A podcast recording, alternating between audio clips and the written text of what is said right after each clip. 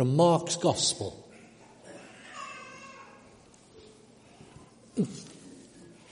Mark's Gospel, chapter 1, reading from verse 14.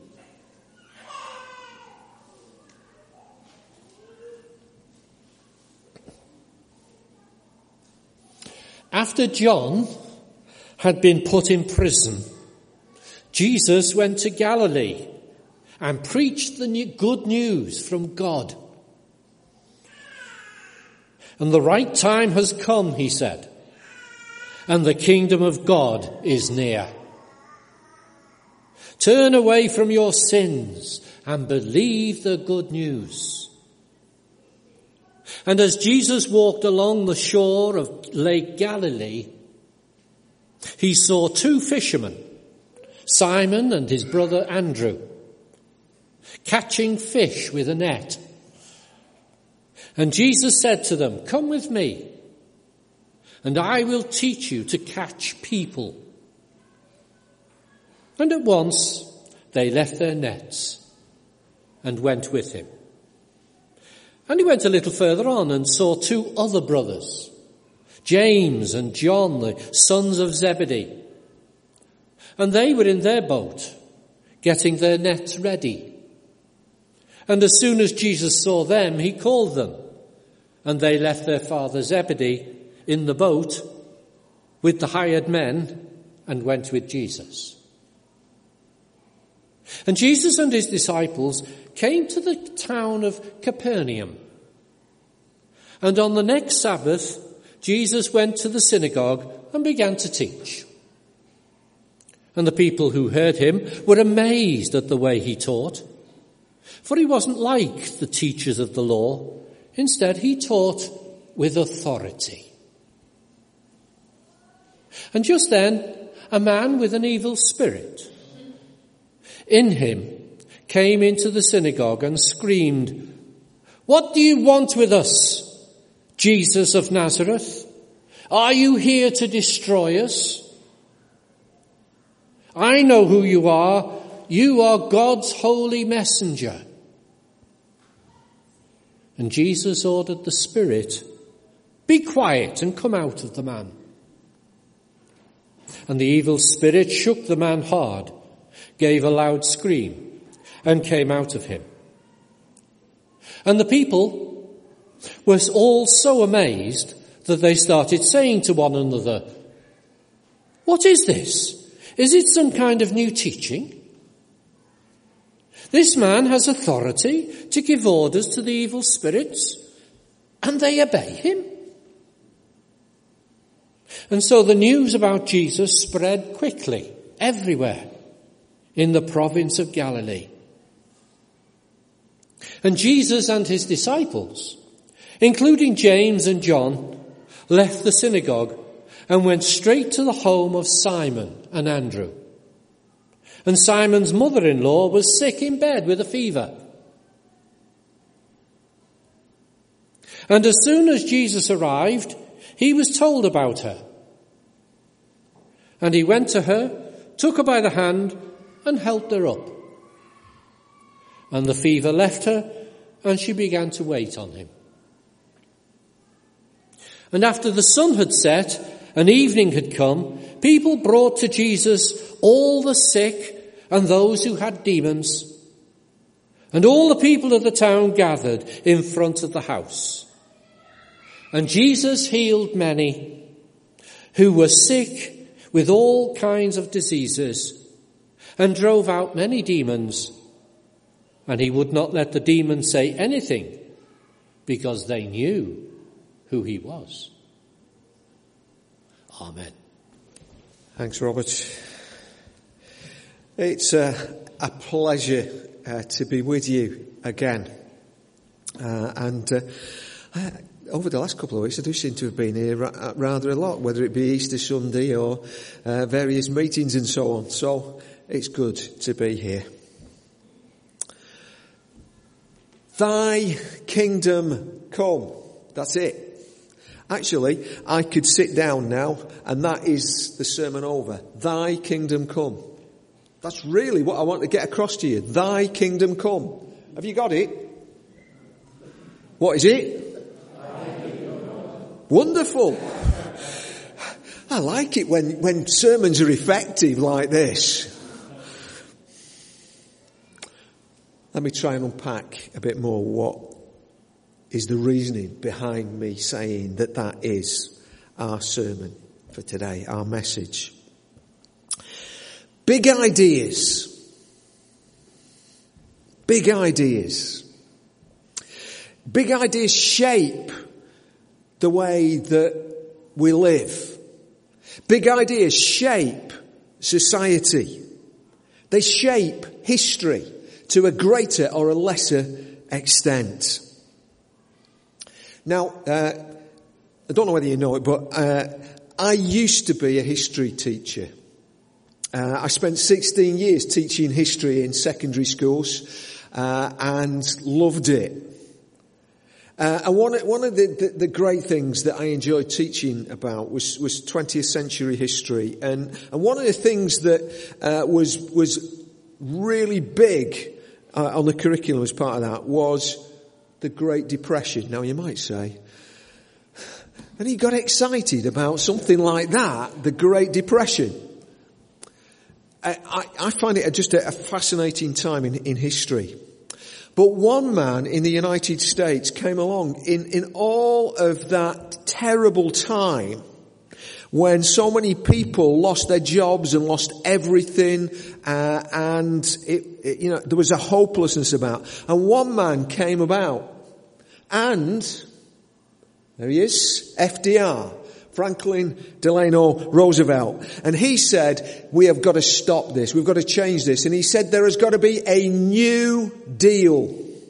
And that was his big idea, a new deal.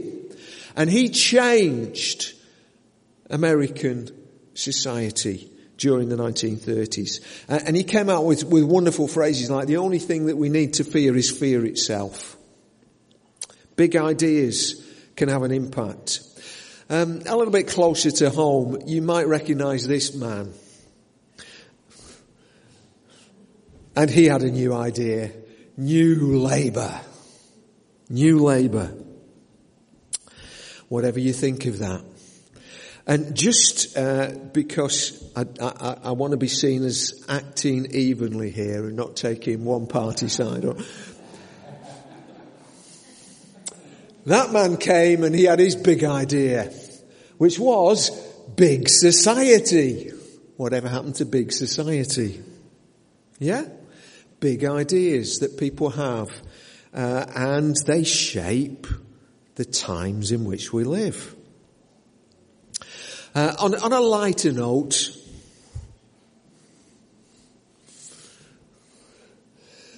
Coca-Cola is the real thing. Forgive me if you like Pepsi instead. Okay? Big ideas. So what was Jesus' big idea? The big idea that Jesus had was the kingdom of God. Uh, and I want to suggest to you this morning that actually we need to keep coming back to Jesus' big idea because we forget it. We, we get so taken up with so many other things, good things. We get so taken up with other uh, ideas within the Bible that we forget the big idea. And the big idea is the kingdom of God. And it's that that should shape the way that we not only do church, but it should shape the way that we live out our faith every day. And if you don't believe me that uh, the kingdom of God was Jesus' big idea, let's look at this scripture. Uh, Luke 4, 43. But he, Jesus said, I must preach the good news of the kingdom of God to the other towns also, because that is why I was sent. So Jesus just told people that he was sent to actually preach, to proclaim the kingdom of God and that the kingdom of God is good news. The kingdom of God was Jesus' purpose. It was his big idea. And if we are Jesus people, if we are followers of Jesus, then the kingdom of God has got to be our big idea as well. So Jesus' purpose was the kingdom of God. But Jesus proclaimed the kingdom of God. Uh, in that reading that Robert read from uh, Mark's Gospel, it says this, after John was put in prison, Jesus went into Galilee, proclaiming the good news of God. The time has come, he said. The kingdom of God is near. Repent and believe the good news. The kingdom of God is near. Uh, one of the things that is a bit, a bit of a mystery with this big idea of Jesus is that, is that he, he, he actually talks about it in all kinds of different ways. And uh, one of them is, is this, the kingdom of God is near. It's near. And it was near because it was Jesus who embodied the kingdom of God. It was near to everybody who could reach out and touch him, to everybody who would receive him, to everybody who wanted access to it. But for others, the kingdom of God wasn't there. Jesus proclaimed it. That was the message that he went around preaching. Mark's gospel, Matthew's gospel, Luke's gospel tell us that that is the case. That Jesus proclaimed the kingdom of God. Or in Matthew's gospel it talks about the kingdom of heaven. It's the same thing. Jesus proclaimed it. And if it was good enough for Jesus, it should be good enough for us. So, are you proclaiming the kingdom of God? You can answer. Yes, that's good. There's three people here who are proclaiming the kingdom of God.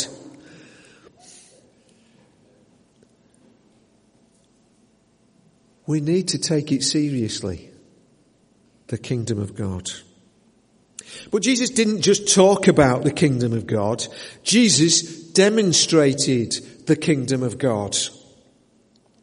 In that passage that we had read, we find that people were healed of their sicknesses. So we find that uh, uh, Peter's mother-in-law is healed, and uh, then she gets up and she starts serving them we find that uh, uh, people brought their sick friends and relatives to Jesus and he healed them.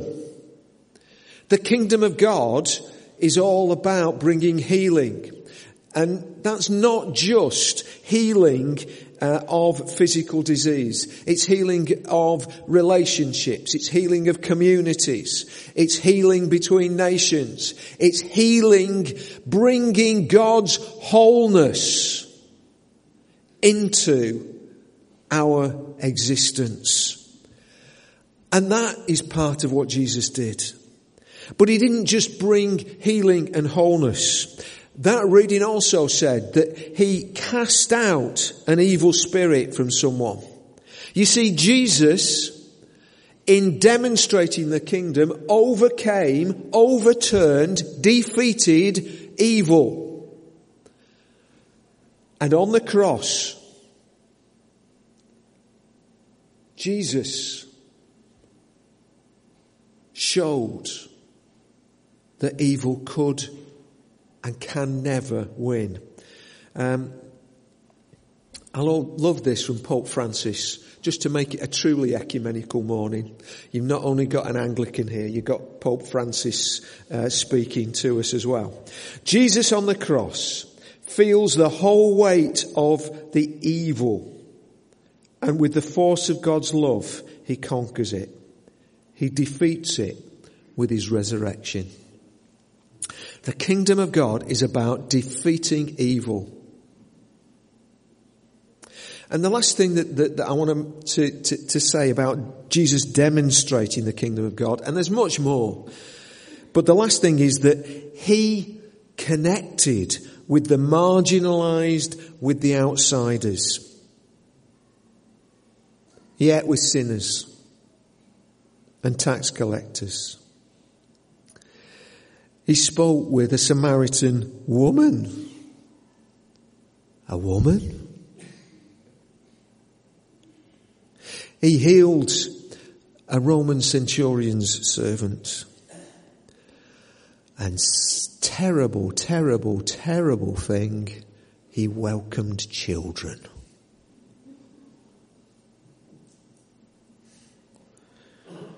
Jesus demonstrated the kingdom of God. And if it was good enough for Jesus, it should be good enough for us. We should be about bringing healing wholeness into people's lives in every way, using every means that we can. Whether that is prayer, whether that is using uh, uh, medical gifts, whether that is about bringing people together. And we should be about connecting with the marginalized and welcoming them and accepting them and bringing them into God's family and into God's kingdom. Even women and children.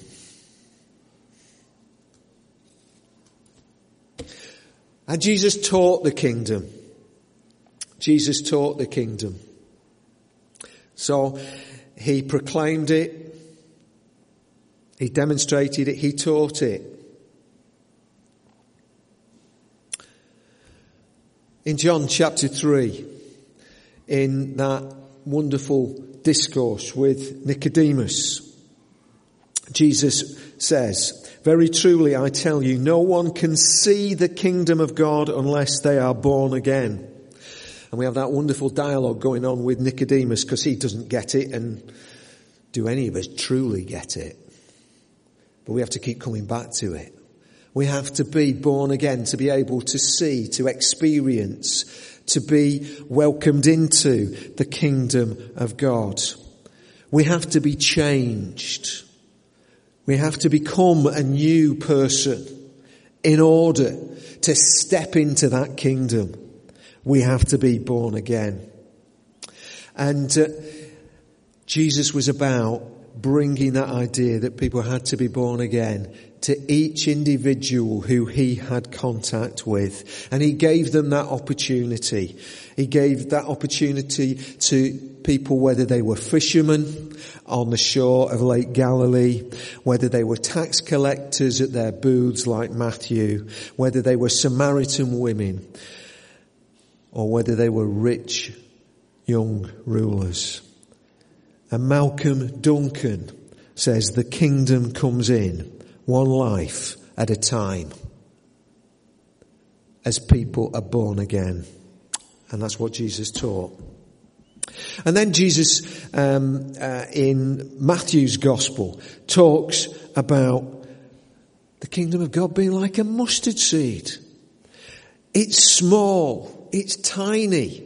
It starts off as something that you can hardly see, you can hardly grasp. But when it grows, it grows into something that shelters birds who can nest within it. One of the things about the kingdom of God is that it is something that grows. It's dynamic. It's not static. It is not institutional. It's organic. And the moment we institutionalize the kingdom of God, we've, we've lost it. We have lost it. The kingdom of God is like a mustard seed that grows. And then, eh, again, in a second little parable, uh, Jesus says that the kingdom of God is like yeast. It's like yeast. Now I can't see the yeast in that loaf of bread, but I am so grateful that the yeast is there because it wouldn't be like that if the yeast wasn't. And the kingdom of God is like that. You might not be able to, to, to see it, but you can see the effects of it. You can see what it does and that it creates something that is good and nutritious. Because the kingdom of God is like that. And it, it works. And that's what Jesus taught. And then in Luke 17, uh, Jesus says, the kingdom of God, and there's different translations of this, is, is in the midst of you. Or it is within you, some other translations say. You see, the kingdom of God is not a place. The kingdom of God is not a political entity. The kingdom of God is something that binds us together as people. It's about relationship. The kingdom of God is something that actually we can take into our very beings. And it should affect every fibre of our being. The kingdom of God. And then uh, Mark um, tells us, and this is the, this is one of the sad little snippets. Mark tells us that Jesus says, "Children, how hard it is to enter the kingdom of God. It's easier for a camel to pass through the eye of a needle than for one who is rich to enter the kingdom of God." There are barriers to getting into the kingdom. Things that can stop us accepting God's invitation to be kingdom people. It can be the things that we possess. It can be the relationships that we have. They can stop us from entering the kingdom. And Jesus wanted us to know that. And then lastly in the fact that what Jesus was teaching about the kingdom of God, Matthew 6:10. You'll be very familiar. It's part of the Lord's prayer. Jesus taught his followers to pray, thy kingdom come. What did he teach us to pray?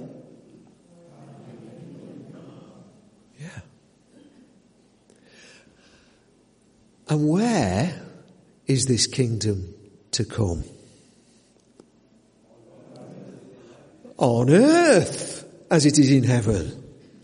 You see, Jesus wanted us to see that actually the kingdom of God is for here. It's for now. It's not just pie in the sky when we die in that old platitude. We need to pray it, said Jesus. And we need to believe that that kingdom can be here now. It can be here in Lum in 2018. And we should be praying that it's here in Lum in 2018 and in 2019 and in 2020. And we should keep on praying that thy kingdom come, Lord. Jesus spoke of the kingdom as being spiritual, spiritual, but it um, was to be realized here on earth. He said that uh, it was to be personal, but it was also to be corporate. It was disturbing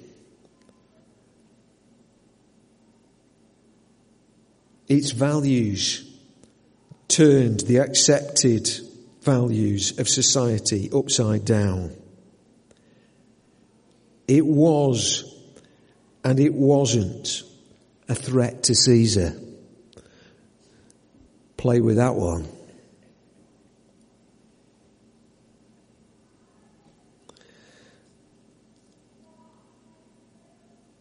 It was about reality.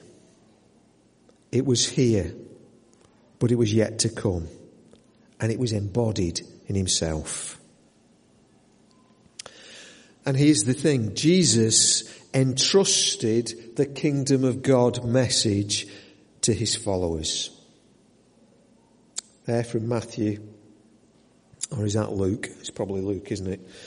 I changed my mind halfway through. That's the prerogative of preachers, isn't it? He sent them to preach the kingdom of God and to heal the sick. That was their task. So whose task is it today?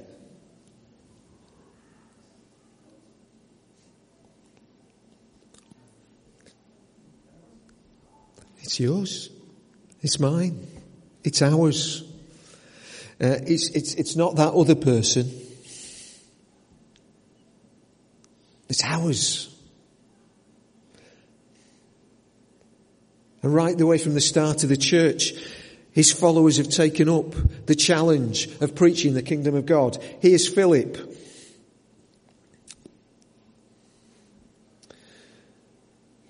But when they believed Philip as he preached good news about and the name of Jesus Christ, they were baptized, both men and women. When he preached the kingdom of God, people listened and were changed. And here's Paul uh, to the Ephesians. And he entered the synagogue and continued speaking out boldly for three months reasoning and persuading. I love the three months bit, don't you? For three months, reasoning and persuading them about the kingdom of God. Have you got it?